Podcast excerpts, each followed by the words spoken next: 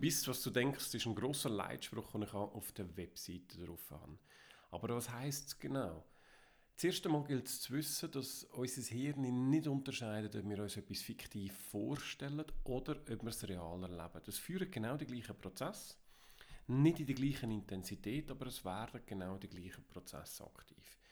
Das ist zum Beispiel der Grund, warum das Skiabfahrtsrennfahrer, wenn du doch einmal im Winter siehst, bevor sie runterfahren, machen sie einmal die Augen zu, gehen die Knie und fahren die Piste in Gedanken nochmal ab. Es gibt zwei Gründe. Grund Nummer eins ist, äh, um sich nochmal daran zu erinnern, wenn muss ich links, wenn muss ich rechts. Also das klassisches Erinnerungsvermögen. Und auf der anderen Seite ist es aber auch so, dass rein über die Vorstellung ein Mikroimpuls an jeden einzelnen Muskel gesendet wird und so das sogenannte Muskelgedächtnis trainiert wird. Muskelgedächtnis heißt, der Körper muss nachher nicht mehr überlegen, was er machen muss, sondern er hat ähm, das Verhalten wie abgespeichert.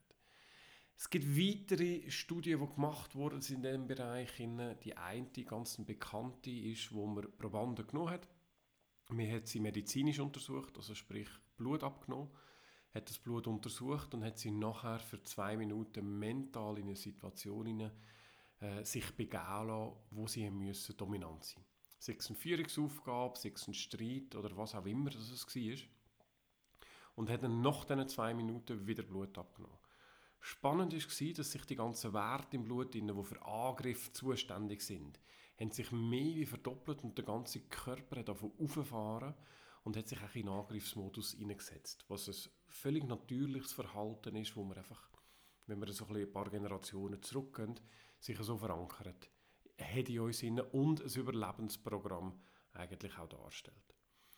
Die Harvard University zum Beispiel ist sehr stark auch in Studien zu diesem Bereich involviert. Es gibt Studien, wo sie Probanden genommen haben und einen Gang haben entlang laufen lassen und am Ende von dem Gang sind sie in einem Raum und haben sich müssen mit verschiedenen Themen auseinandersetzen. Einmal eine Testgruppe, die zweite Gruppe hat sich müssen mit Kindern auseinandersetzen, wo spielen, wo Seich machen, er hat Aufsätze müssen lesen von Kindern und so weiter. Und die dritte Gruppe hat sich müssen mit älteren Leuten auseinandersetzen, die eher gebrechlich sind, die eher Mühe haben und auf Gehhilfen angewiesen sind.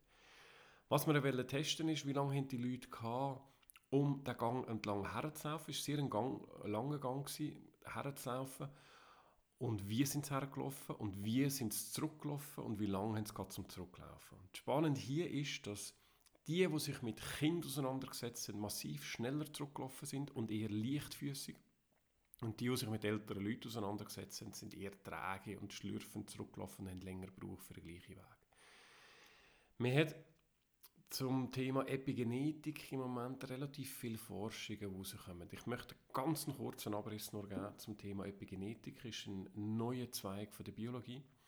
Und zwar hat man können anweisen, dass das Umfeld von einer Stammzelle bestimmt, wie sie sich entwickelt. Also man hat eine Stammzelle genommen, hat sie sich vervielfachen lassen über diverse Tage hinweg und hat genau die identisch gleiche Stammzelle nachher gehabt hat das auf drei Teile aufgeteilt, in so Petri-Schalen und hat in dieser Schale einfach die Umgebungsflüssigkeit verändern.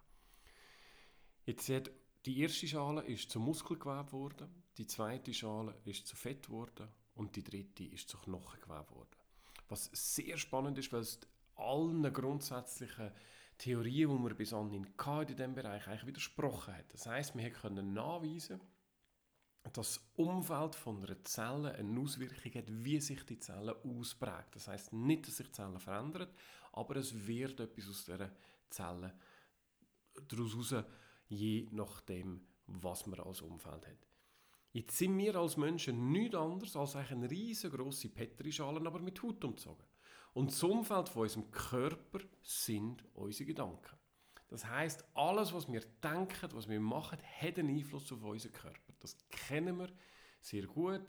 Es gibt ganz viele Leute, die kommen, unglaublich viel Stress haben, viel zu tun haben und in dem Moment bekommen sie Rückenbeschwerden. Rückenweh, äh, Klassiker auch Bandscheibenvorfälle in die Richtung.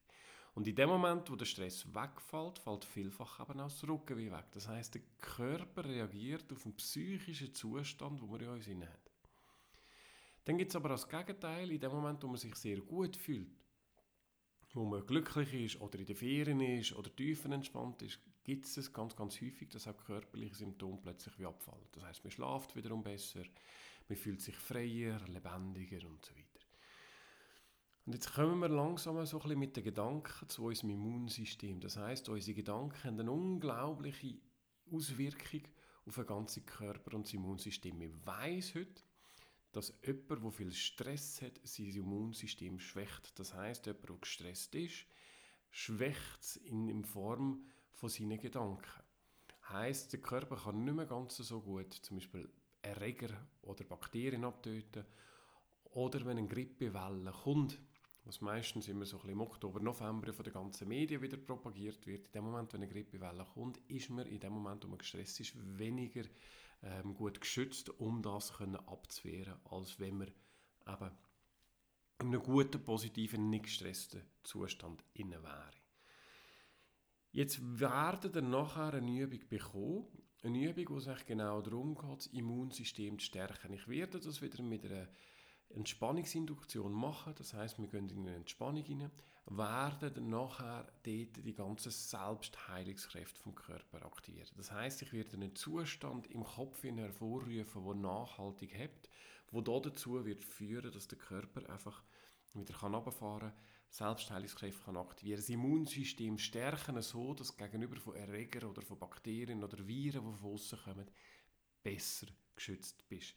Das heißt, wir schauen einfach, dich wieder auf ein Niveau zu bringen, wo der bestmögliche Schutz überhaupt möglich ist, wo dein Körper Stand heute kann erreichen. Ich wünsche dir viel Spaß mit dieser Audiodatei und ich freue mich, von dir zu hören.